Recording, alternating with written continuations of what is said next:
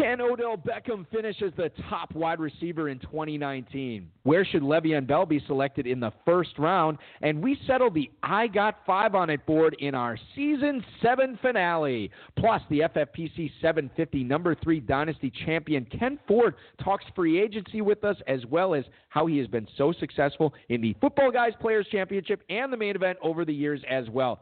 We've got a great show for you. Dave Gerczak is here. I'm Eric Balkman. Stick around. Your high stakes fantasy football hour starts now. Your hands, everybody, if you got what it takes.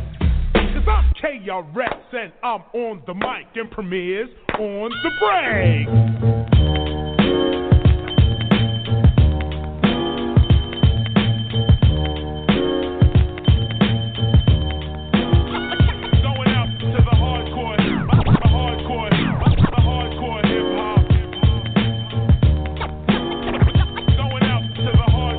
Broadcast live and heard around the world, you are now listening to the most entertaining hour of radio on the planet. It's the High Stakes Fantasy Football Hour presented by MyFFPC.com with your hosts Eric Balkman and Dave Gerczak. The High Stakes Fantasy Football Hour is your home for football analysis from the best fantasy players in the world.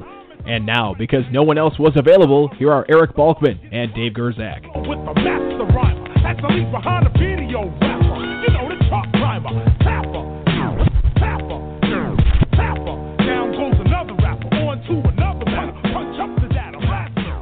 Hey, thanks a lot, Rob. Greetings and salutations to all of you Balkaholics and Gerzakin addicts. Welcome to the latest episode of the High Stakes Fantasy Football Hour presented by MyFFPC.com. I am, of course, your slightly above average host, Eric Balkman, and my co host is the patron saint of fantasy football, the Dizzle. Dave Gerczak. Coming up on tonight's show, where should you select Antonio Brown this season? And we'll settle up our I Got Five on It wagers for the 2018 year. Plus, Ken Ford drops in to talk about his latest high stakes dynasty championship, his read on Tevin Coleman and the rest of the Niners running backs and more. Shout out to the chat room right now. Post your questions you might have in there. And if you have anything for us, get them in the chat room, get them on the Twitter, get them in the emails. Our producer and mutual friend Rob and our audio engineer Bryce will do their best to get them to us in the fantasy feedback segment later on in the show. A couple of housekeeping notes before uh, we get going here tonight. Uh, Dynasty Orphans available at myffpc.com. And Dave, uh, Dizzle, you're just telling me right before the show started, we are down to nine. Count them nine. How many teams? Nine teams left at uh, in the uh, Dynasty Orphans. Is that correct? all on sale, and there's actually some solid teams in there for uh, good prices. All right. So if you saw the FFPC email today, one of them was in there. I'm not sure if that one sold. Uh, we've been tweeting out the Dynasty Orphans of the day. Those have been selling fast, and uh, you can get good deals on these. Remember, they're not necessarily terrible teams, uh, but they are teams that the the previous owner needs to step away for whatever reason, work, money, family, me, whatever Jail time. jail time. I mean, everything gets in the way. So uh, check those out at myffpc.com. Best ball, super flex, and double ups. Obviously, all available at myffpc.com and more. I just noticed this uh, today, Dave. We have more dynasty startups forming as well. Yeah, from 77 to 500, and a lot of formats now. We have super flex, Best Ball, super flex, and Best Ball separately, and uh, just your standard leagues as well. So uh, check those out. Yeah, Check those out They're at actually filling pretty quickly. myffpc.com. Are they really filling quick? When, when's the next one draft? Is there anything that's open that's drafting this weekend? Not this weekend, but next Saturday. Next weekend, okay. Saturday, and they probably should all fill, I would guess. Okay. Well, and they'll fill if you want to jump into them. MyFFPC.com. Check that out. Uh, coming up on uh, tonight's show, actually, I already mentioned that. So let's get to uh, tonight's guest, ladies and gentlemen. God. Yeah, yeah, exactly. Doing a Dave Gerczak a solid. Instead of uh, of uh, starting the show six minutes after the top of the hour, we're going to start four minutes tonight uh, after the top of the hour. Let's bring in tonight's guest. He's won two high stakes contests. In 2007, he won the Pay the Fan uh, competition where he was presented the winning check by one of his all time NFL favorites, Terry Bradshaw, at Caesars Palace in Las Vegas. He also won the NFFC Classic Championship in 2013 and finished in the money there several times.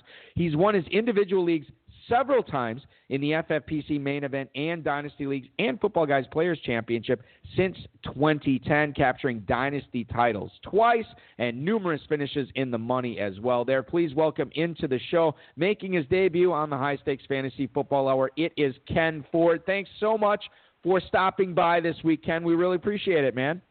Hey, aloha, guys. Happy to How's be here. going? Good, good. I got to ask you. I, I, I, well, you're very welcome, and and we're we're we thank you for coming on this week. I got to ask you. You know, we're coming up. Uh, what is this? March 15th. The Ides of March today.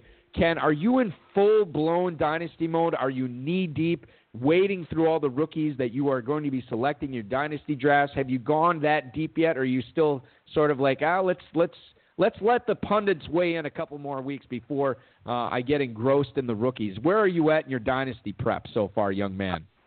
I think I'm uh, I'm pretty well into it. Uh, I'm still looking at the rookies quite a bit. There's a lot of information there. Obviously, with the combine just happening not too long ago, uh, kind of soaking all that up and, and factoring that into listening to what the pundits have to say and, and kind of roll all that up and, and kind of making up my own mind as far as who who drafts and, and who to skip. Um, you know, obviously with the FFPC dynasty, you know, the rookie drafts, you, you've got all those free agents out there as well. So, uh, you know, looking at and seeing what's going to be out there available as, as players get dropped from teams, looking for those diamonds in the rough. Uh, I've managed to find a few of those over the years, and it's not always about the rookies.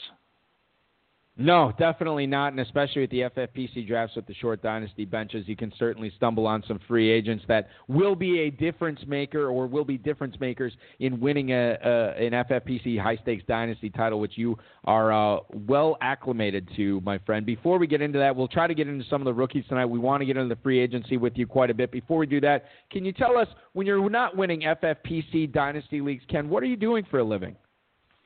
Well, I've been working in the IT field for 20 plus years, so that uh, you know my my world's all about tech, and uh, it actually suits me well uh, with uh, with fantasy football. I'm a very data driven guy, and that that works out really well for fantasy football. And uh, so, yeah, I, I'm a tech guy. I'm a nerd. Uh, uh, don't wear glasses, but uh, probably look just fine wearing them. So Ken, so when you first started in fantasy, you were you're like, you know what? I'm going to kick all these guys' asses. I know what I'm doing. I've got Lotus one two three. Is that what you said? Lotus.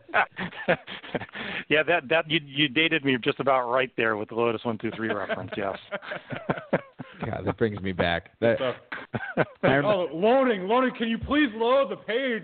I, God's you know. I, I have this, mem- you know, and and this is, you know, when I was a kid, um, I didn't, you know, my, and it's not that my parents didn't allow me to have a video game system. We just, we just never really did because we had, um, we had like these IBM PCs that we played all our video games on. I figured maybe you're two generations behind or whatever. N- Well, no, not no, because Did they actually have a joystick, or do you have to use the like no, the up down thing? Exactly, up Oh, down, no the worst, joystick, right? no. I because I didn't know. score it all. No, Dave, I didn't know any better. I didn't know what it was like with a joystick. Now, for a span of like five or six years in my at my pre-adolescence, my preteen years, my parents on my birthday every year would let me rent a uh, regular, a, an original classic NES system with like five games or whatever for Ken, the we will eventually ask you questions about No, fantasy. so I'm just so I'm just getting this I'm just getting this out right now I'll keep you longer. so that's that's what that's what what they would let me do and i was like oh this is great but after like five days i'm like okay i'm i'm kind of sick of this you know i want to get back to my computer games that i play year round that i'm used to or whatever and my dad would have all the software programs that he bought like the boxes for him on a shelf right by the computer Yeah. and i always remember lotus was one of them Yeah. there was Lo- there was dos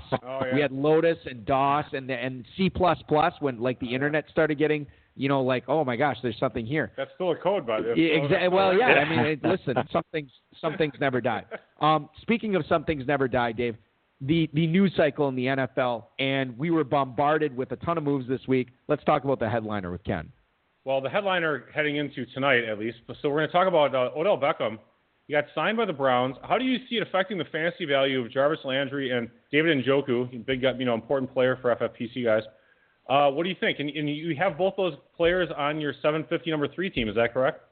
I do. I have both Landry and Njoku. Uh, you know, I picked up Njoku out of the out of the uh, rookie draft, and um, you know it uh, it's a big step up, obviously, for for the Browns to get OBJ, and and I think you know he's easily going to soak up the the lion's share of the targets there. Uh, I think you know for Landry, uh, actually might help him because I, I don't think he's really suited to be the number one wide receiver, which is the way they tried to use him last season. Uh, so I think for him, as as you know, going back to that that dedicated number two slot guy, uh, I could see him still being a, a quality, you know, PPR receiver in fantasy. Uh, for for Njoku, you know, I had hopes hopes for him to make a move up into the you know the upper echelon of tight ends. You know, it's a bit of a wasteland in fantasy once you get past the, the top three tight ends.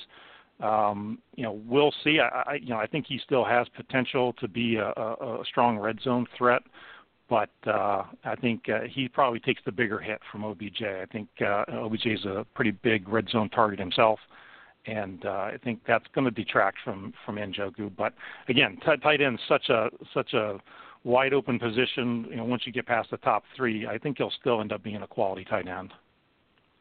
You know, David Njoku is still only 22 years old. Turns 23. Oh, really? He, yeah, he was super wow. super young. You know what? I forgot about that. You're right. He was super young coming into the NFL. Um, boy, that's that's crazy. And you know, think about this too. Like, well, as Ken just astutely pointed out, like David Njoku could have like if you draft him, he could have a a quote unquote disappointing season and still be like a top six, top seven tight end. You know what I mean? Given given the what we're, what we're dealing with in tight end in the NFL right now. When you have to look at Mayfield too, because Mayfield he has such a fantastic rookie season. He is going to be a superstar quarterback.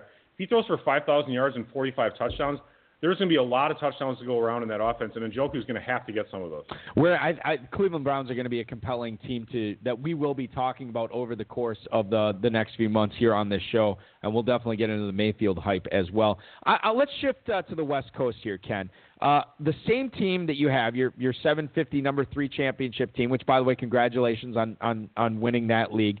Uh, you have Jerick McKinnon on that team. Now the the Niners, you're very welcome. The Niners just signed Tevin Coleman to I believe it was a two year. I knew it was initially reported ten million dollars. I think it that that's come down to eight and a half uh, million on that. Um, how do you how how do you uh, and and this is by the way Tevin Coleman, a guy who played under Kyle Shanahan in Atlanta, so he's very familiar with them. How do you deal with, with the Niners running back situation? And, and feel free to attack this question via redraft, via dynasty, whatever you want. I'm just kind of curious how you think the the um, the the workload will be split between McKinnon, between Coleman, and between Breida uh, out there in the Bay Area. Yeah, I mean that's a tough one. I, I think um, you know them signing Coleman and him coming from you know having played with Shanahan previously, he's familiar with that offense.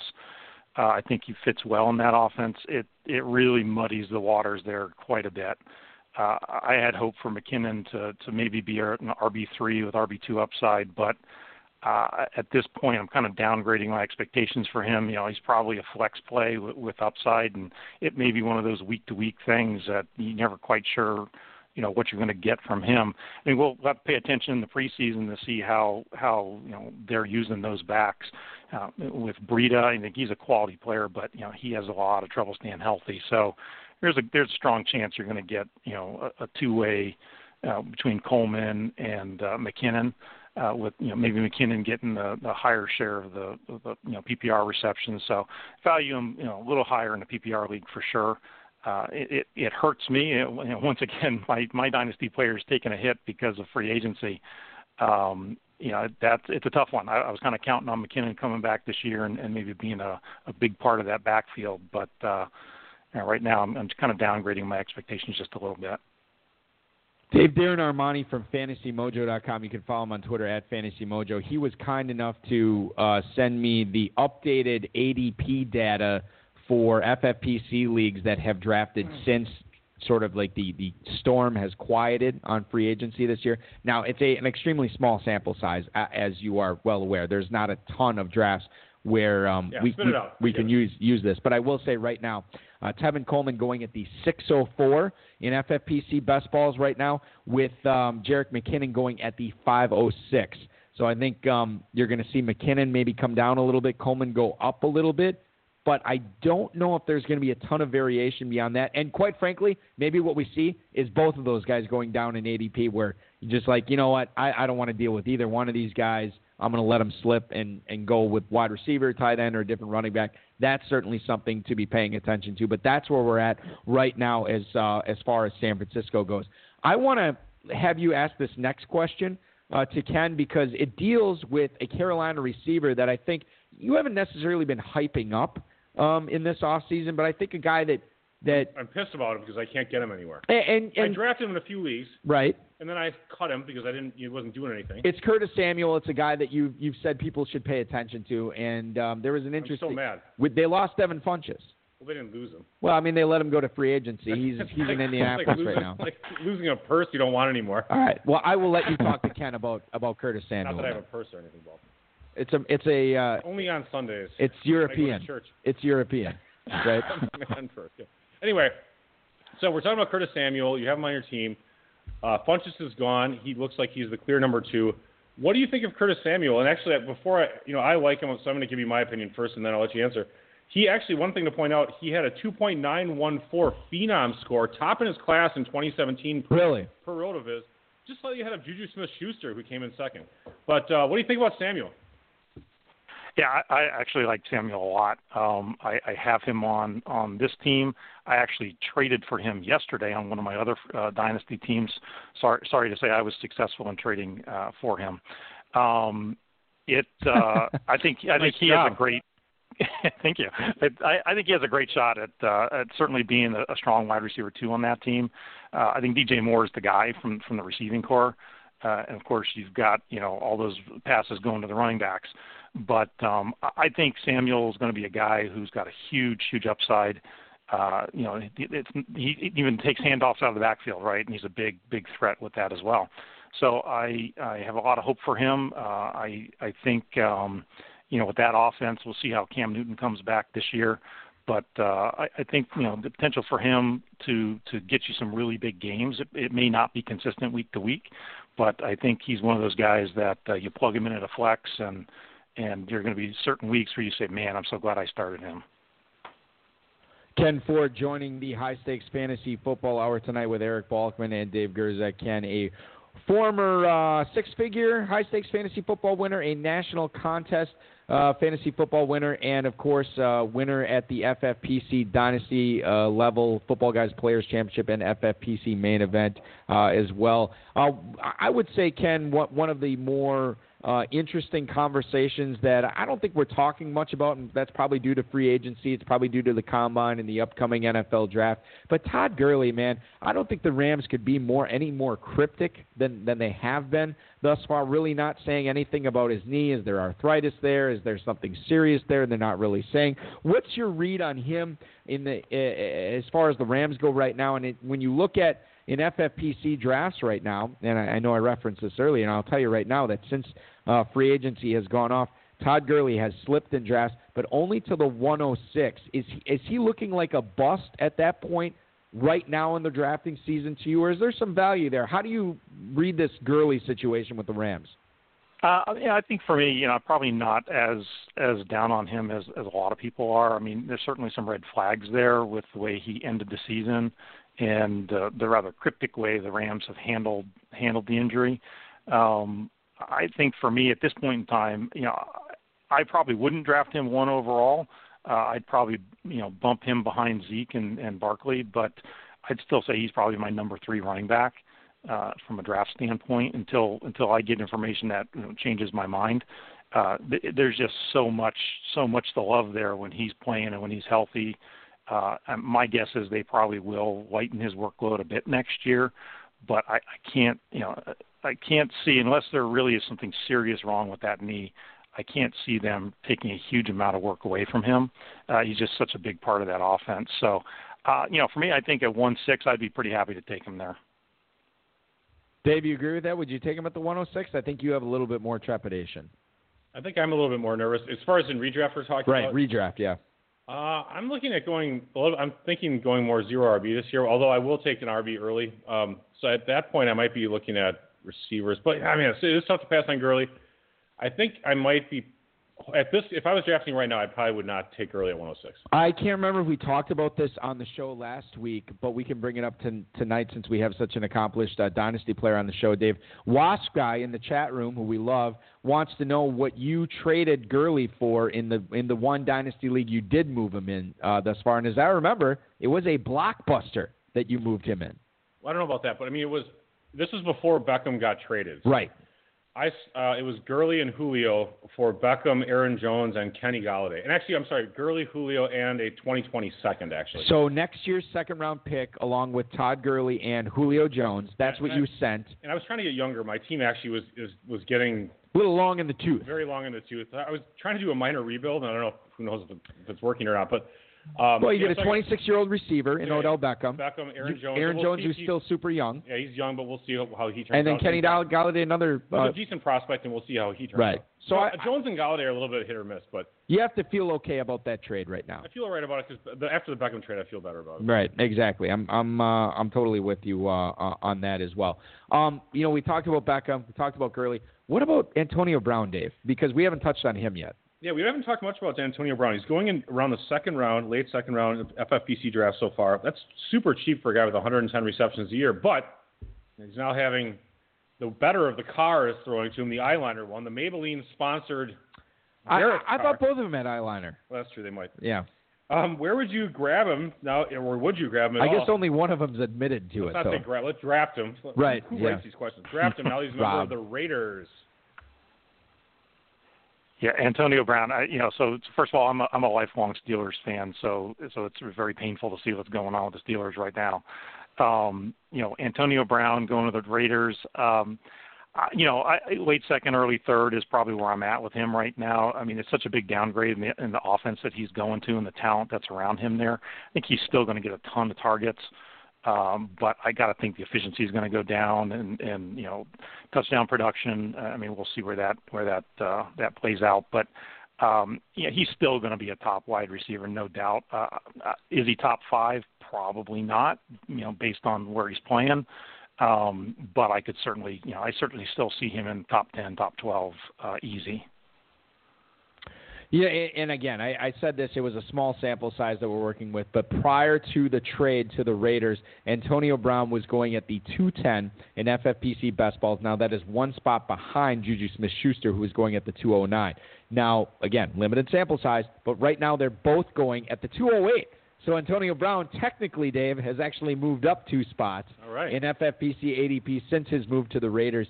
Dave, do you think there's any, uh, and Ken, feel free to weigh in on this, do you think there's any um, truth to the fact?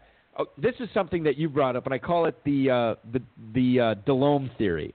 When Jake Delhomme was throwing, You, this is your theory? no, this is your theory. Oh. You just never named it. Oh, thank you. Um, this where, namer. where Yeah. you want a receiver that plays with a capable quarterback, but not a really good quarterback, because really good quarterbacks are able to spread the ball around, hit the open receiver. Uh, capable quarterbacks tend to lock onto a particular receiver. Young quarterbacks, you see this with a lot. Part of the reason Steve Smith was so good for fantasy was because Jake Delhomme, not a great quarterback, but he was able to lock on to Steve Smith, and he got an, a, a buttload of targets every single year. Um, are you of the opinion that Derek Carr might actually? I'm asking you, Dave, right now, and, and Ken, feel free to weigh in on this. I'm asking you, Dave, is Derek Carr closer to Jake Delhomme uh, rather than what Ben Roethlisberger was last year with Antonio Brown, where he had uh, Juju Smith-Schuster to spread the ball around to? Whereas in Oakland, I mean, yeah, there's Tyrell Williams and J.J. Nelson, but let's face it, it's Antonio Brown. Yeah, I mean, the, what concerns me about Carr is that you could never do that with Amari Cooper, but Cooper is not the same receiver as Brown. Brown actually gets open, and maybe Carr is one of those quarterbacks who really needs to see the, the, the player getting open, right? He doesn't just throw it up to a big guy when he's when he's being covered. So I, I am hopeful a little bit in that regard. I might draft Antonio Brown in some spots. I, I think he, he's going to do all right. Ken, I know you said end of the second, early third for Antonio Brown. Um, is the target share, is the fact that he should get more balls thrown his way than he did last year in Pittsburgh, is that enough to make up for the fact that he won't be playing on as dynamic of, a, of an offense that, that the Steelers had in 2018? Yeah, no, I'm I'm really concerned about that offense. I mean, they were pretty underwhelming last year. Uh, I think everybody's still trying to figure out what Jon Gruden's plan is for that team. Um, and you know, with with the players that are around him, there's no there's no Le'Veon Bell to to or or James Conner to pull away you know defensive backs on the run game. Uh, the receivers he's playing with, there's no Juju Smith-Schuster on that team. Um, I, you know, the defensive backs are, you know, going to focus on him you know, much more than they could at, at Pittsburgh. Uh, not that they weren't paying attention to him; they certainly were.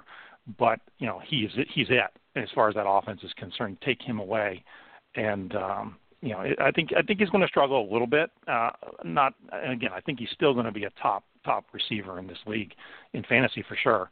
Uh, I just don't see him matching the success he had at Pittsburgh. All right, now I have a very important question, and Ken is a perfect player to ask this. All right. Just today, just today, I got an email. I'm going to read this email from. Uh, I'm not going to say who it is, but it, From an FFPC player? No, it's not. It's from an agent. oh, Antonio Brown. His his marketing agent. wait a minute. Hold on. I'm not kidding. You got this email from Antonio Brown. a follow, of Antonio Brown's agent follow up. Okay.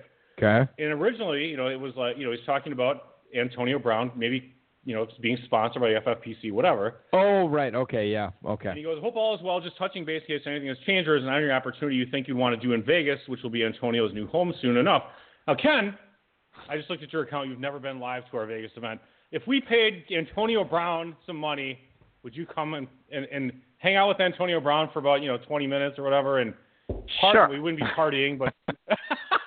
There you go. all right. So Uh, you know, I'm still I'll a Steelers down. homer, and, and he's such a successful player for the Steelers. Uh, yeah, I'd do that. All right.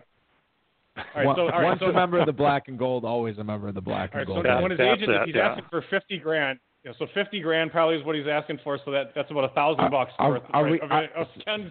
Although Ken would have entered No. anyway online. Are we Doesn't gonna- even help him. maybe we maybe we can pass around a hat at at at uh, at uh, um at charge- Planet Hollywood. Charge a cover like if you're seeing Bullet Boys or Warrant at a local bar. Right, exactly. I, I think these are all things we can explore here. Ken, thanks for the answer. I appreciate that. Ken Ford, ladies and gentlemen, uh, hanging out with us in the High Stakes Fantasy Football Hour, a former FFPC Dynasty Football Guys Players Championship and Main Event League winner, uh, joining us tonight. Certainly uh, happy to have you. We're talking about uh, Antonio Brown. Let's keep it with Pittsburgh and the new guys they have there. Donte Moncrief gets signed by the Steelers. Ken, they already have James Washington, who was a high draft pick last year by Pittsburgh. Are either of those guys on your radar as breakouts now that Brown is not going to be catching balls from Ben Roethlisberger in 2019? Yeah, I mean it's interesting. I mean Moncrief, uh, Moncrief is interesting because you know obviously there's a ton of targets there to to to you know somebody's got to catch that now that Antonio Brown is gone.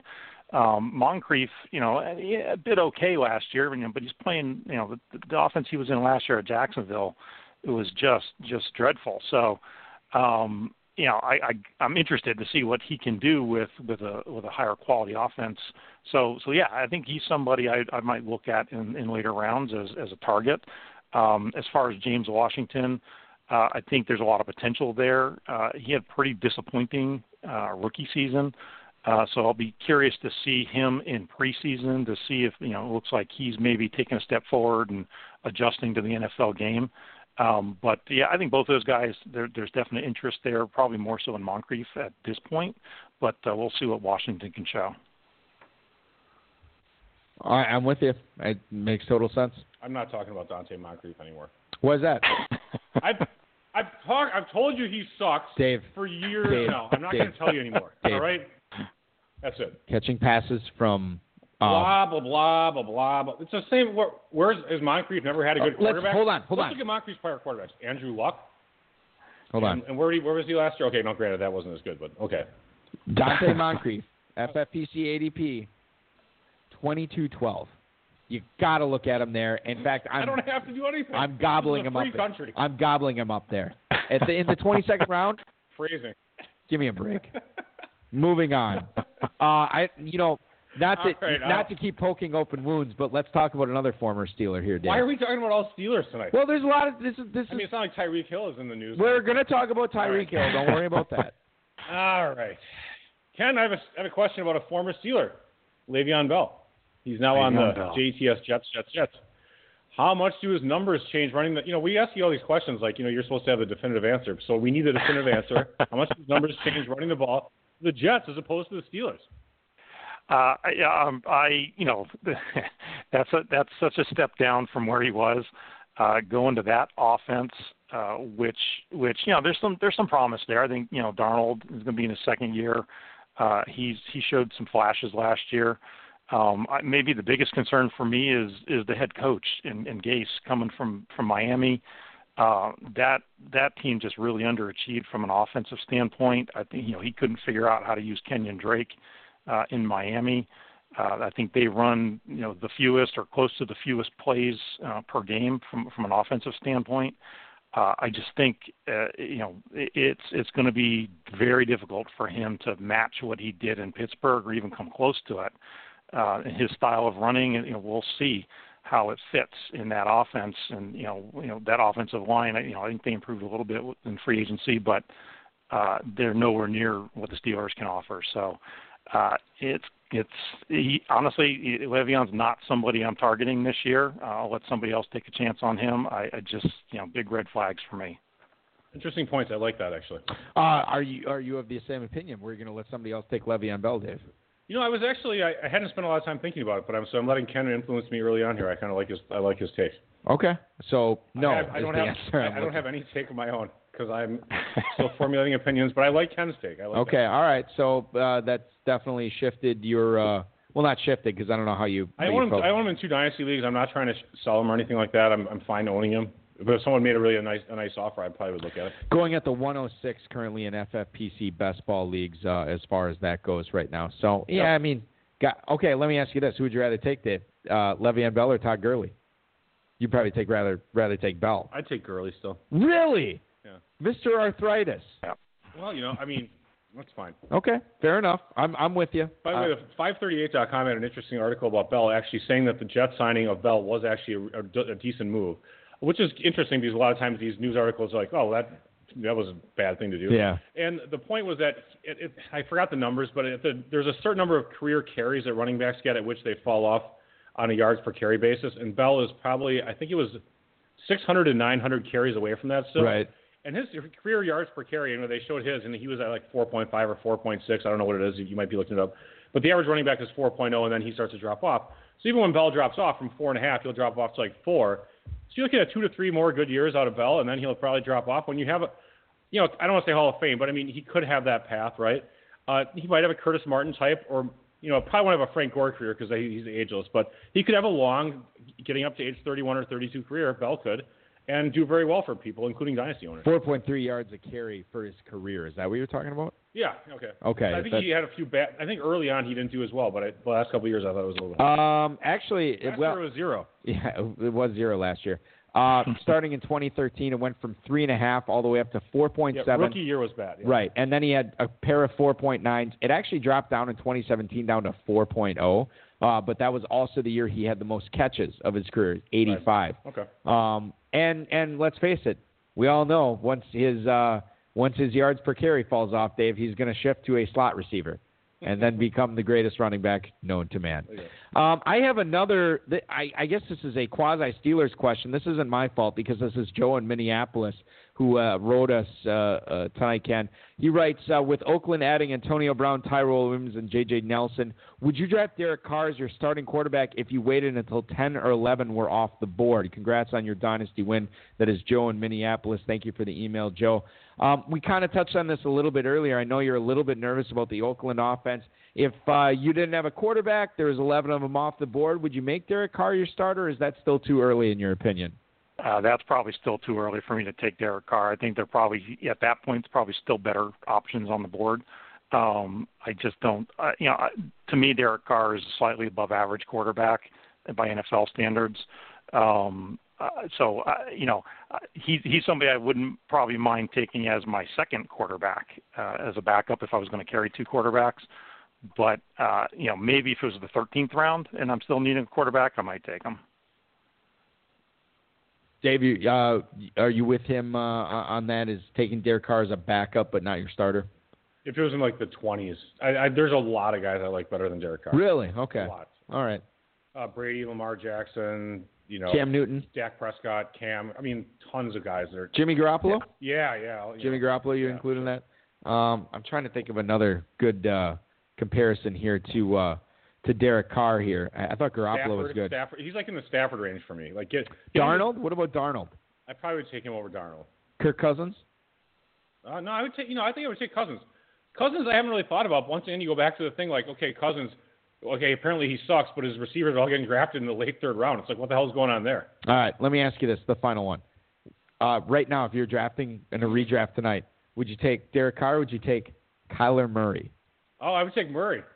They are both I like go- Murray. They are both going at the 10-10 of Murray, FFPC get the redraft. Murray hype going, baby. So, yeah, well, I well, like- I think what we're about gonna- Ken? What, Ken, what do you take? Ken, who would you rather have right now if you're drafting in a redraft tonight? Derek Carr or Kyler well, Murray? I'll qualify. It depends on who drafts Kyler Murray um, and where he lands. If he lands in Arizona, uh, yeah, I'd probably take him. Uh, you know, that's a good situation uh, for him potentially, especially if they move on from Josh Rosen. you know it would be the o- most Oakland thing to do, Dave? You know, you you get Antonio Brown, you trade for Antonio Brown, you sign Tyrell Williams, you sign J.J. Nelson, and then you go out and draft Kyler Murray in the first round. Trade up for him. Yeah. Oh, that'd be even better. well, they would have to probably.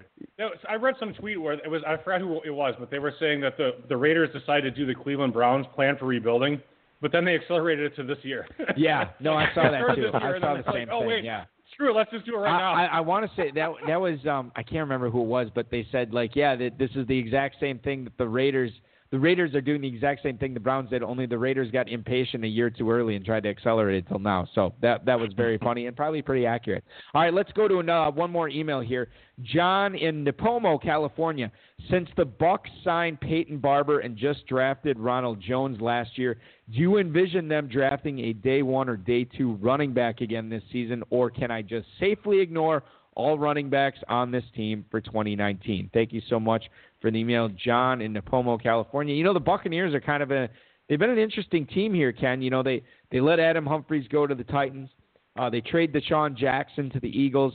They they have Godwin and Evans, and obviously the the, the tight ends in Brate and, and Howard. But the backfield super is, sleeper Justin Watson and Justin Watson from uh, Harvard. Penn. Penn, excuse me. I knew it was that dumpy I- Ivy League I knew Penn, was- which is leagues behind Cornell, by the way. Ex- obviously in in academics and football, clearly. Ben Franklin didn't know crap. Uh, so I, I, I pose this to you. I mean, are you interested in any Tampa running backs? I, do you think that there's a chance that they that they draft one in the first three rounds coming up at the end of April?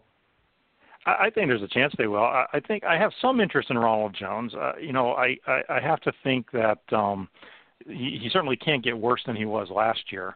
Um, and in the new offense that's going to be you know put in there with under Bruce Arians, uh, it's a very running back friendly uh, system. So I got to think he's going to he's going to have an opportunity to do well. So he's another one I'm really interested to see how the preseason goes with him uh, to see if if he's able to take a step forward. Not that interested in Peyton Barber. I mean, he's he's kind of just a guy. Um, you know, he he doesn't really give you much upside. Um, and you know, we'll see if they draft somebody.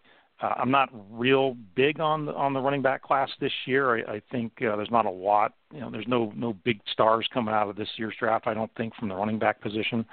Uh, so yeah, I got some interest in Ronald Jones. I do too, actually. I like Ronald Jones. I think, and he's pretty cheap in dynasty and redraft. I mean, both both situations. And with Arians, he's he actually said, "I'm interested to see what Ronald Jones can do." And I, I think, uh, why not take a shot at such a cheap price? Yeah, and uh, speaking of cheap prices, right now I can tell you that Ronald Jones in FFPC drafts going all the way down at the 1608. You know you have in Peyton Barber in Tampa. You don't know exactly what you have in Ronald Jones, and if you're going to sink a pick into it, 16th round seems pretty good to me. I bet your Barber is going after Jones. Uh, I will tell you right now, Dave, that Peyton Barber is going at the 2010. There you go. So you are 100% the, the correct so-called on that. starter is going four rounds later. But I mean, I, I think there's a whole uh, there's a there's a a FOMO aspect to this here, Dave, and and I think that if you if you miss on Peyton Barber and he hits, okay, whatever. But if you miss on Ronald Jones and he hits, that's one you might regret a little bit more. I'd like to, you know, I'd like to hear a story about Ronald Jones looking, you know, rocked up or doing something great. I heard I, of the, the rocked up thing is Where's the rocked up story? I don't I don't care. I know that that. didn't work out for McCaffrey last Yeah, year because he looked rocked up, and then he, what did he do? He went out and just destroyed all Uh, fantasy land. I, ju- I just, I, you know, maybe we'll get something like that once minicamp start and everything, and, and Ronald Jones actually looks good on the football field. That's what I want to see. I know he's in shape. I know he's fast. I know he's shifty. My two questions: Can he play football? Can he catch passes? Can he play football? That's important.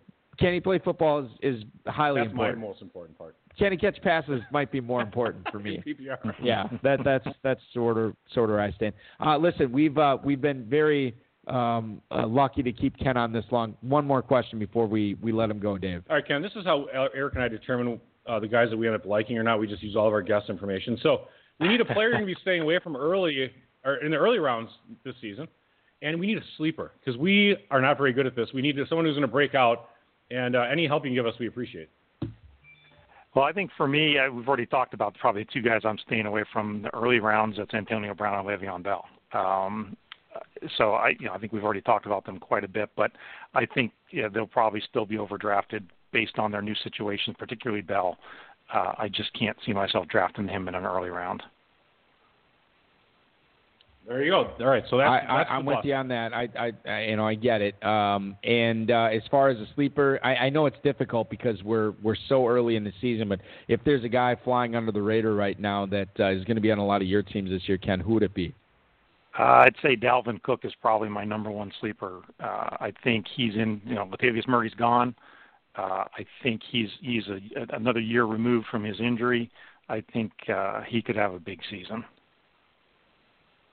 Dave, I know you like. Uh, well, you I, I shouldn't say you like him, but I know you own Dalvin Cook in at least one dynasty league. Are you? Uh, That's right. I own him in Carrington, Balky. Oh, is that what? It, yeah, that's right. That's what it, that it, that is uh, with uh, with you and I in that league. So, are you on board with uh, Dalvin Cook having a big 2019? Just Where's, curious. where's he being? Yeah, I like I like Dalvin Cook. Where's he being drafted? I can tell you right now that Dalvin Cook in 303? FFPC now since this is since free agency started. If I have not made that Eh, um. Abundantly clear, Dalvin. Cook is going at the 210. Two ten. Okay, so I guess three oh three. He's going ahead of Damien Williams, Sony Michel, Leonard Fournette. He is going behind Joe Mixon, David Johnson, and Nick Chubb. That seems like a pretty good spot for him because you know he is a pedigreed back, so he's not like Damien Williams, who's not a pedigreed back, and he he catches Right. passes. The offense is pretty solid. I you know I, I like him for sure. That's nice. All right, all right. I, I'm totally with you on that, and I'm totally with Ken Ford tonight, ladies and gentlemen. Great stuff from you, Ken. I really appreciate you hopping on the uh, the show tonight and talking a little dynasty with us. I wish we could have got into the rookies more, um, but uh, time is a flat circle. I'm sure we'll get into it in the future. Hopefully, we can have you on again. Best of luck to you in 2019 and in all your leagues. Good luck repeating in that 750 number three, and enjoy your weekend, man. Thanks again. Hey guys, thanks so much for having me on, and just uh, you know, just want to give a big thank you to you guys for running one of the best league, uh, one, of, the best fantasy football uh, organizations out there. Uh, you guys are top notch. Thanks a lot. Hey, Balky, put that down for our testimonial. All right, Tess, I, that Yeah, it's always been fun trading emails with you over the years. It's so nice to talk with you, actually. to put a voice with a with an email address. Yeah, address. now I'll always, whenever I, whenever I read your email, I'll envision your voice in my ears. Ken, be good, There man. you- We'll uh, we'll talk to you again soon, especially when we get Antonio Brown out to Planet Hollywood for the FFPC Shut up, draft. We're not going to do that. See you there. Thanks, guys. Uh, all right, Thanks. Ken Ford, ladies and gentlemen, uh, hopping on the uh, High Stakes Fantasy Football Hour tonight. A uh, winner of um, numerous Dynasty Leagues, Football Guys Players Championship, FFPC main event leagues as well, um, and uh, former six-figure champion. We won back in 2008. Now I know you don't want to talk about NFFC, but we won prime What? Exactly. We won prime time in 2008. He won the Classic in 2013. That's awesome. Congratulations. That's really good. But I mean that Why we did won. you just mention it on air? So you're going to mention it now. I, I did mention it on air. Oh, okay. Thanks for listening. Did, no, but I uh, mean, you didn't we- mention the brand. You didn't mention their name. You just. I absolutely did. oh, what, then I wasn't listening. Yeah, no, um, but we won the prime time, right? Yes. And the classic was the 14, right? Yes. Right. Just to be clear, so everyone knows, I was the one who drafted the 2008 team.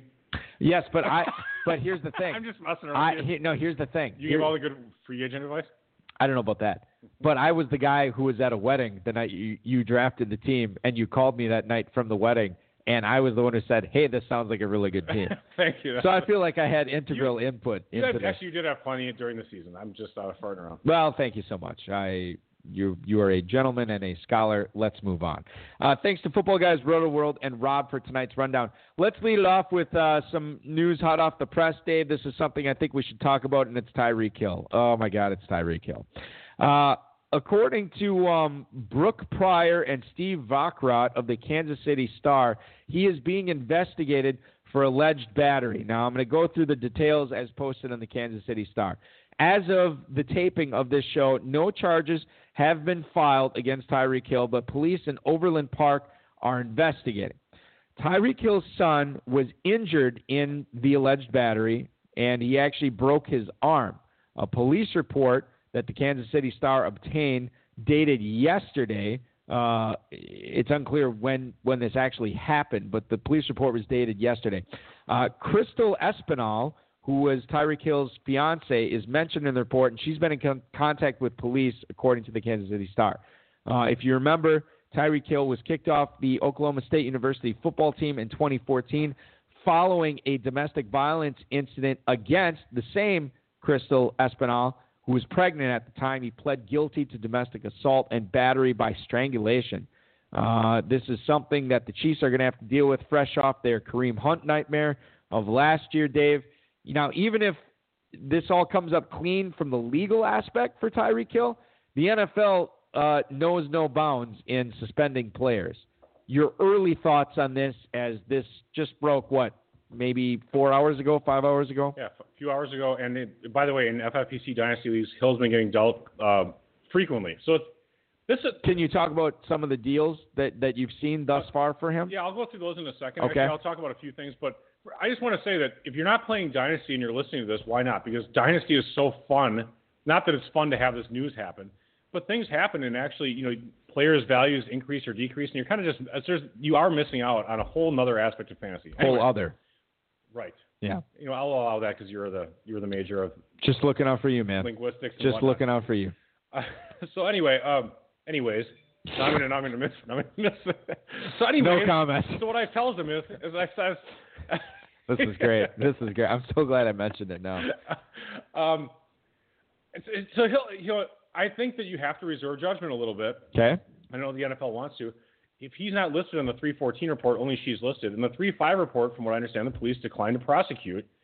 It doesn't seem like he's involved as officially. Right. I know that that the problem with Kareem Hunt was that he lied to the team, so that that's That was the issue. right? That's a huge issue. Yeah.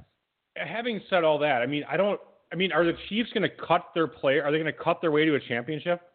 No, they're not. Are they going to Are they going to cut Hunt? What if What if Mahomes gets involved in drunk? Mahomes gets a drunk driving, where he's going 110 in his Lamborghini down the Had Kansas be- City Highway. It'd have to be more serious offense than or, that. and then he crashes it into a a, A you know, person. sure, Sure. and Yeah. they and they live right. You know, this is you know it's all speculation and all BS, but It's not even speculation. It's just us yeah, making just, stuff yeah, up. making stuff up. Fine, but I'm just saying, like, you can't.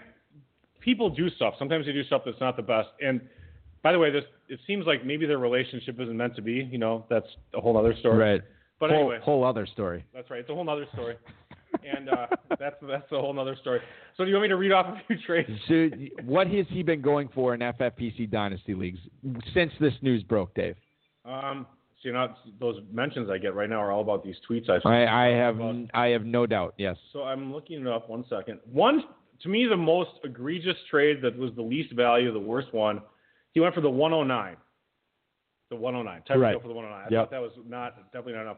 And then a similar trade that went down right around that same time. He went for Robbie Anderson, Sony Michel, the 109, and a 2020 second. So that Wow. was that was more normal. And then um, Not that much normal. well, I mean, there's a lot. Sony Michel. Okay, he went for in addition to 109, he went for included Sony Michel, Robbie Anderson, and a 2020 second. I get it. Yeah. Then he went for uh, Albert Wilson in two 2020 firsts, Wolf. uh, Watkins, AJ Green in a 2019 305, Interesting. Guice and Ebron. I thought that was underselling him, but anyway. Uh, and then uh, the 106 and a 2020 first. So like two first rounders is Yeah. kind of the price on the. Those are the trades that are getting executed. I have no idea all the trades are getting turned down. Right. That I feel like the trades I've been seeing are people selling him for too cheap Yeah. so far. Yeah, I'd probably agree with you on that one. Uh, anything else on Tyreek Hill? What would you be looking for in your dynasty leagues right now? If you're you are actually looking to acquire him right now, Yeah, actually, I, I own him. I think in four out of the eight leagues I'm in, and I'm trying to get him in the rest. And uh, right? I sent out Make offers it a several- monopoly. Yeah, and yeah, and no one's responded to the trade offers because people are. It is Friday night. Yeah, you check your email. Well, I'm just saying it's Friday Or night. get it on your phone or whatever. well, whatever. I, I I just sent it three hours ago. people have lives. The Ravens have agreed to terms with running back Mark Ingram, who was with the Saints last year on a three-year, $15 million contract, according to Adam Schefter on Twitter. Now, the Saints decided that they were going to sign Latavius Murray to go with Alvin Kamara this year instead of Mark Ingram.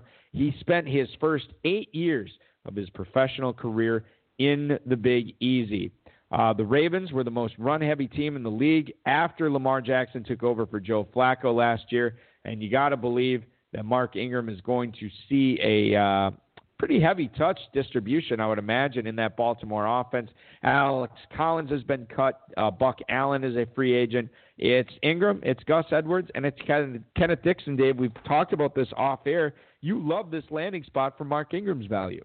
Yes, Mark Ingram is a badass, and the Ravens are a badass franchise. It's like it's a perfect fit. I just I, I just think it really is. I, f- I feel like Ingram was you know you know, like the Saints to me are a little bit like a finesse team. And Yes. I, I feel like Ingram was just not the right fit for them, but I just feel he's such a he's a lunch pail guy. I feel like he's a perfect fit for like the Steelers or the Ravens, and I just I feel like this is just great for them for him. Um, well, let me ask you this: Your thought? oh, I'm not going to tell you right now. where would you take him in an FFPC best ball? Single year, where would you take him? I would take him in the early third. I, I know he's going later than that, but I think he's going to move up. All right, where do you think he's going? uh, early. Well, but this just just happened. So this, with Right, where I know. going is not really. But I'm going. but these all well okay. when did they happen? Yeah, Like yesterday. these drafts Early fourth four eleven. All right, so he's probably now going. I, I would think he's going early. He's going behind Devonta Freeman, Tarik Cohen, and Derrius Guice. I'd rather have him than Guice. I Geis. don't think he is anymore. But okay, all right, I got you. And he is uh, going ahead of Jerick McKinnon, Josh Jacobs, and James White. That makes sense. Okay. Moving on, talk about Odell Beckham here because the Browns have acquired him in exchange for a first round pick and a third round pick in this year's draft, along with safety Jabril Peppers, who is a 2017 first round pick from Michigan. This, according to Mike Garafolo on Twitter. He is 26 years old and in the prime of his career. Giants get the 17th overall pick in the draft and the second of the two Browns third rounders, number 95 overall. Jabril Peppers, solid player, not a dominant player. And it's weird because uh, the GM of the Giants, Dave Gettleman, actually just signed Odell Beckham to a contract extension less than seven months ago, saying he didn't sign him to trade him, and then he traded him. Uh, the Browns have Odell Beckham now, along with Baker Mayfield, Jarvis Landry, David Njoku, Nick Chubb, and Kareem Hunt. Uh, Dave, uh, I, I, I'm, you know, I look at how people are reacting to this trade on Twitter, Facebook, and in real life, and I'm reminded of when LeBron James signed in Miami to go along with Dwyane Wade and Chris Bosh, and they had this big flowery introduction, and LeBron said, "How many championships are we going to win? Not one, not two, not three, not four, not five, not six, not seven." He kept going up. People are crowning the Browns, man. They are, and justly, I don't know. Um, but to be the man, you got to beat the man. They haven't beat the man yet. I don't want to get crazy on this. I think you and I also have differing opinions from a fantasy standpoint on the value of these players. Talk a little bit about what kind of numbers you think Odell Beckham puts up this year. Is he the number one receiver overall in fantasy? How close does he become to that? And what does it do to the rest of the players I mentioned as far as Chubb and Hunt go? As far and we'll get into his, the suspension for Hunt, but as far as uh, Landry and Njoku go as well. Uh, you know, I, I like Beckham quite a bit now, I, I've not been, I've never been a. gargantuan Where is he on the flake scale for you? Yeah, he's like a two or two and a half. Okay, He's on a scale of zero to ten. zero, like five. Okay, I was gonna Zero, say or no, no, first actually one. First is like the worst. he's a first degree flake. yeah, he's not a first degree flake. He's like two and a half. Okay, Uh, he's a little flaky. Uh, I, I, as far as number one receiver, I do like Hopkins. I like Julio too. They're all pretty close. They all have good quarterbacks throwing to them. Um, what about Davante Adams and Michael Thomas? yeah, they, they're also very good players. I guess I'm trying to pin you down as to how you rank Beckham uh, among those upper echelon receivers right no, now. They're, I, they're all they're all very close to me. I guess I would probably take Beckham, either one or two with Hopkins. I mean, they're, pretty tight. Since since the trade, Hopkins and Adams are going number one and two. Beckham is now three. Yeah, Beckham has moved up to the 201, and I, I, I believe that he will be firmly found at the end of the first round by the time we get to the main event. It makes sense because you know Mayfield's an up and comer. The offense is going to be really tough to stop. I just I I'm, I can't understand how defenses are going to play this team when you have Nick Chubb who can clean him. we were we showed him uh, doing the power clean of 405 pounds and just tossing around like it's nothing. Right. I mean that guy is super strong. You cannot stop Nick Chubb with six guys in the box. So you can't be playing nickel and dime all day long. But on the same token, you have to cover Beckham, you have to cover Njoku, and, and you have to cover uh, Jarvis Landry. I mean, it's just crazy. So it's it's to be super tough to to stop this team. I think they're to be an elite offense and going toe to toe with teams like the Chiefs and the Patriots for scoring the most points in the in the whole AFC. Ross guy wants to know Baker Mayfield is he a top five quarterback this I think year? so. Yes. Is he a top three quarterback this year? Uh, you know, I, if I had to guess, I'd say four or five, just because I, I'd have to look at Mahomes. I mean, um, and then there, you know, just people creep up in there. You just don't know who it's going to be. I mean, Matt Ryan was there last year, and maybe he stays around there, maybe not. I'm gonna be generous with you right So, now. There's Rodgers. I mean, there's Russell Wilson. Although Russell Wilson has zero, you know, he has Lockett. This may be a mistake on my part. I feel all right offering it because I feel like the odds favor me. Are we going to offer a, a Carrington trade on air? No, Oh shit. I, mean, have shoot. I have five on Baker Mayfield finishing outside the top eight quarterbacks this year. All right, I'll take it. All right. So I got five on Baker Mayfield being nine or below um, as far as fantasy points go. Uh, and you have, I'm sorry, go ahead. Five on it. Great. Thanks. If you want me to be animated about the 444th, I got 500 bet. I'll try better next time. We will. Uh, we're going to reveal those uh, in a little bit as far as uh, where we ended up on that. How long is this show going to go? I know we got to wrap this up. Golden Tate has just signed a new contract with the New York Football Giants, four years, thirty-seven and a half million. Show him the money. They did. Adam Schefter says the deal includes a twenty-three and a half million dollars in fully guaranteed money. Uh, what the hell are the Giants doing, Dave? Because they trade Odell Beckham, they signed Golden Tate. He's going on thirty-one years old. Uh, it seems like They he's don't still know how to rebuild. it it seems like they're still making plays, but now he's catching passes from Eli Manning. You look at Golden Tate. What do you think his fantasy prospects are this year? Is this a player you, as Farrell Elliott would say, is this a player you want to be in business with? You know, I really like Golden Tate's value, and I like the fact, from his perspective, that they're paying him that much money. I'm sure he and his agent both like that as well. Uh, Eli's terrible. His agent Jerry Maguire. Nice. Eli's terrible, but you know who's he competing with for targets? Shepard, who continually underperforms. Evan Engram, Saquon. Barkley. Yeah, uh, Engram, who's now going to be in his third year, and he'll probably do pretty well. He'll be a red zone player. But it, you know, you, it's weird because you acquire another slot guy. So who's going to play outside? Are they going to draft someone, or is Tate going to go outside? I don't really understand that at this point. Uh, but Tate is a I don't ta- think Dave Gettleman understands he's a it very either. talented. He's a talented wide receiver, and I think that they just said to themselves. Gettleman said, "Hey man, I'm going to get fired if I don't get like six wins here." So he's probably like, you know, let me find the be- the, the most the best wide receiver out there, and I'll pay him, and then we'll just see what the hell happens. Uh, and Tate's a good player. He's a good. He's a decent uh, locker room guy too. In spite of the Jerry Maguire show me the money thing on Yeah. Twitter, I thought that was just funny. He's being cheeky. We were talking about this. I, I did the morning show on the uh, BJ and the Bear on the Score, which you can hear six to eight a.m. Uh, on 95.3 and and uh, I'm sure ma- 1570. I'm sure many will. You can listen at thescorewi.com. Uh, you can actually download the podcast, which is out there right now. Thanks so much. We were talking about this this morning. Normally, I don't like these manufactured things on Twitter. You know, like whatever and, Right. and the stage stuff. That this I actually enjoyed. This, Well, this so- was fun. And that movie's been out for it's been so long since Twenty plus years, Yeah, right? It's now classic. It's like Yeah. a classic thing. Uh, the Saints agreed to terms with Latavius Murray, who was with the Vikings last year. Excuse me, four years, fourteen point four million dollars. Hey, we all get puberty eventually, Balky. Thanks, man. I appreciate that. I mean, thanks, man. I really appreciate that. Uh, Latavius Murray, not as as big of a banger a, as Mark Ingram, but what are the chances he finishes as a top 25 running back this year? Now that Ingram's gone and and you don't want to overwork Kamara if you're the Saints, is Latavius Murray a sneaky top 25 running back? You know, it's interesting. He he. If they use him the same way that they use Ingram, Murray really has some upside. And you, and I, you always think of Murray as this, you know, backup player uh, that always was almost almost good. Right. Never was quite good. He always had those great metrics, and he's this late round pick. Um, he might actually, if he he could actually emerge as something. I don't think he's gonna be top 25, but he's worth probably being where he's taken.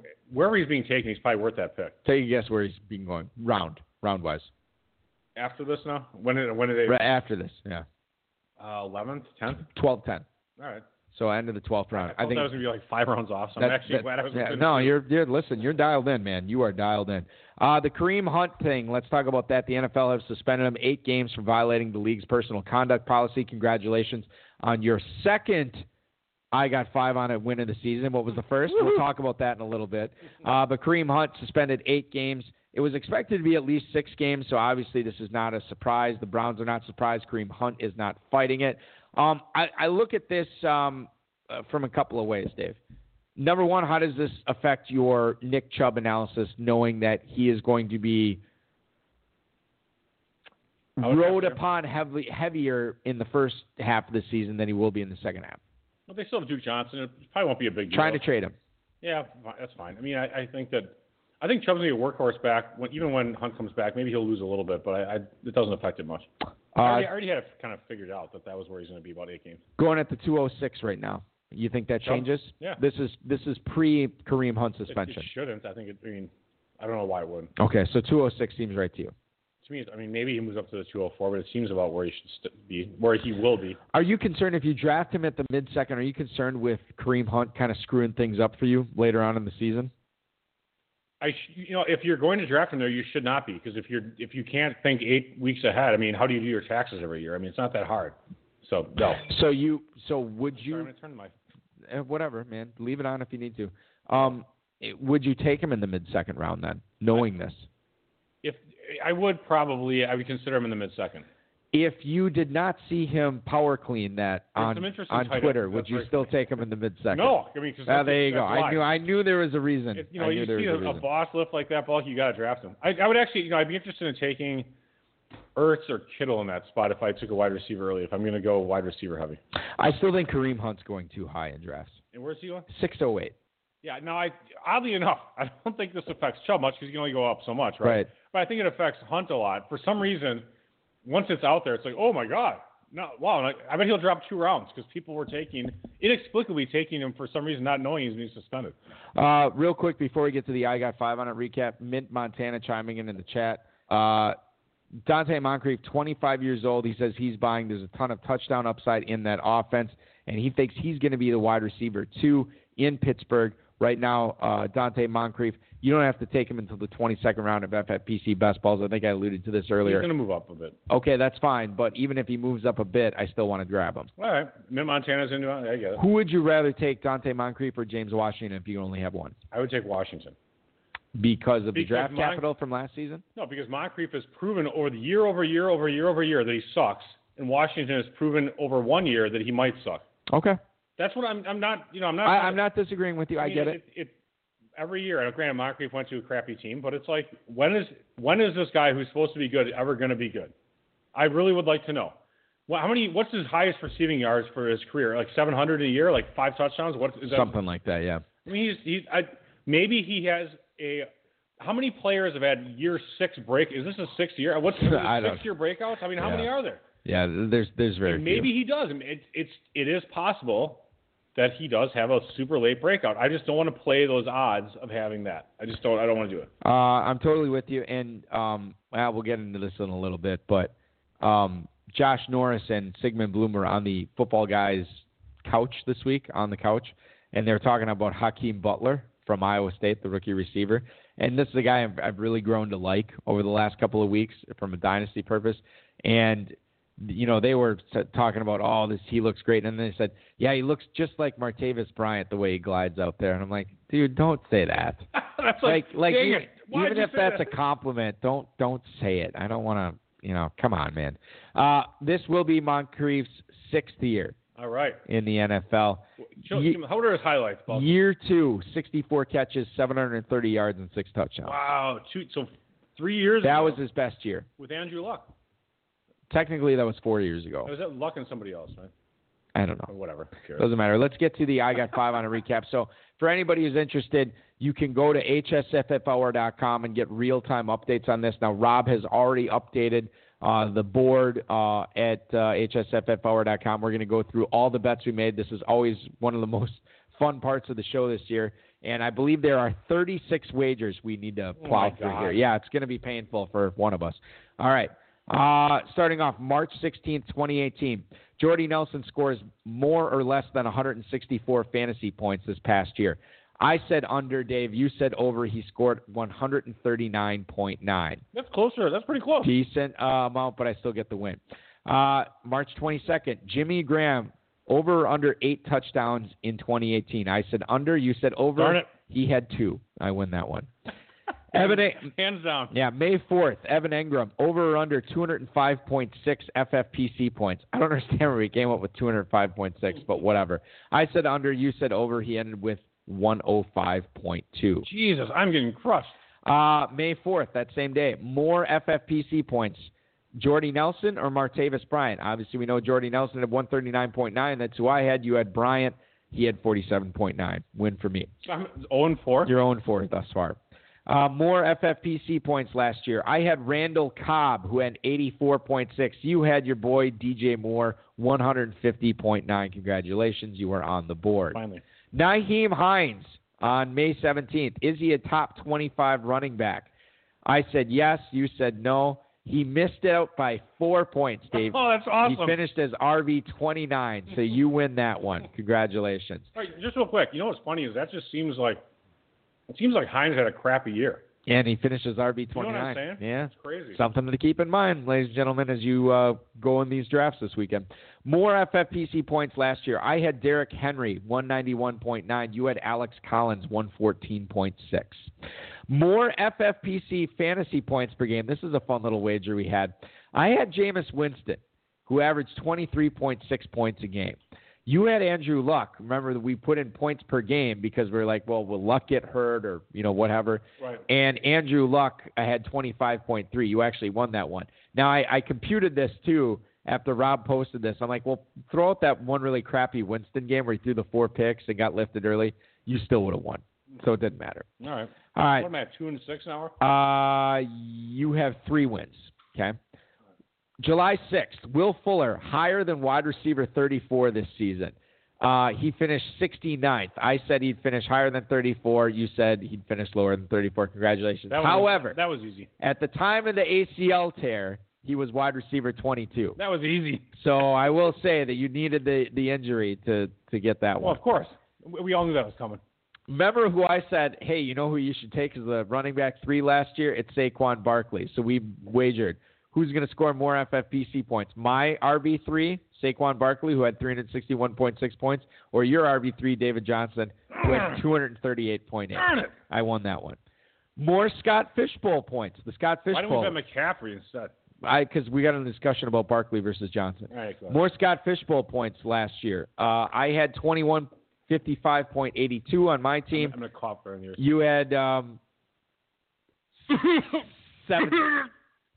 1735.9. So I won that one. More FFPC points. Here's your, here's you get some dignity back. I said Rashaad Pennywood. He had 69.8. You said Kenyan Drakewood. He had 193.7. Congratulations. More FFPC points on July 11th. Uh, we made this wager. I said Mike Evans, who had 257.8. You said Larry Fitzgerald, who Nice. had 172.4. Awesome. I won that one. Uh, Tavon Austin finishes as a top 45 running back. We made this on August 10th. Oh man. I said no. You said yes. He finished as you, 110? you guessed it, RB 87. Oh so my I won God. that one. This is. A, I might have to get my wallet out here. September 21st, more points in the FFPC for the season. I said Rex Burkhead, who ended with 41 and a half. You said Sony Michel, who had 136.1. You won that one. I wasn't even very impressive out of the All right, now we'll get into Good the, playoffs. the weekly stuff. We'll fly through this. Week four, Austin Ekeler or Jay Ajayi. I had Ekeler, who had 13.6. You had Ajayi, who had 11.1. Week five, I had TJ Yeldon, who scored 26.2. You had Joe Mixon, who scored 20 and a half. I won that one. Damn it. Same week, I had Philip Lindsay, who had 11.1. You had his teammate Royce Freeman, who scored 7.7. So I won that one. Oh my God. Uh, week five, this is a fun little one. I said Will Fuller, who had three and a half. You won with Adrian Peterson going 6.2. So congratulations on that one. Pretty. October 12th, I said Jimmy Graham would score a week six touchdown. He didn't. You won that one. More FFPC week eight points. I said Jared Cook with 19.4. You said Rob Gronkowski with 8.8. I took that one home. Um, I don't know how we came up with this one. I must have been drunk. October 26th. More, Obviously, I've been drunk for all these other ones. more week eight points. This is terrible. I said Raheem Mostert, who had 1.8. You said TJ Yeldon, who had 16. You won that one. Wow. More week nine points. I said Robert Woods with 12 and a half. You said Juju Smith Schuster with 14.8. Congratulations. Wow, that wasn't a very big victory. If you remember this one, I don't know if I was drinking this week or whatever. This is the Latavius Murray week. Do you remember this week? November 2nd. I don't know. I said Latavius Murray was going to go crazy, and I bet you that he would. we like five bets. Yes. right? Okay. I bet you that he would outscore Alex Collins, Dion Lewis, Tevin Coleman, LeSean McCoy, Peyton Barber, and Dalvin Cook. Just uh, like, okay. By the way, that's a whole big mess of garbage I took there. Right. Because Dalvin Cook and a bunch of crap. Right. Now, I, Murray, please tell me what Murray had. Murray had 11.7. Okay, so I got a shot here with some of these. All right, so I owed, I beat you with Alex Collins with 10.9. All right. You beat me with Dion Lewis 22.2. All right. You beat me with Tevin Coleman 32.6. Okay. You beat me with LeSean McCoy. Oh no, I beat you with 6.9. right. LeSean McCoy. Two to two. I beat you with Peyton Barber Darn. six, and then you beat me with Dalvin Cook 14.9. Ah, three to three. So there I'm you trying go. to make up some ground here. Here's a fun one. Remember Jimmy Graham broke his hand, and we were Uh, talking yeah. about who's going to score more points the rest of the season? Pick a tight end. And you said, "How about James O'Shaughnessy?" and I said, "Okay." versus Graham. and Graham played through it, so he had 36.6 the rest of the way. James O'Shaughnessy 11.2, so I won that one. Damn. That's pretty funny. That was So funny. Took like the worst possible guy. Right, pr- pretty much. Okay. Okay. uh, happy St. Patrick's Day. Thank you. Happy St. Patrick's Day, James O'Shaughnessy, for winning me the bets and losing on the wager to Dave Gerczak. Tarik Cohen, Nice. eight points in week 11. I had him. You had Marlon Mack, 13.9. Congratulations. November 23rd, more week point, more week 12 points. You gave me Baker Mayfield plus five versus Russell Wilson.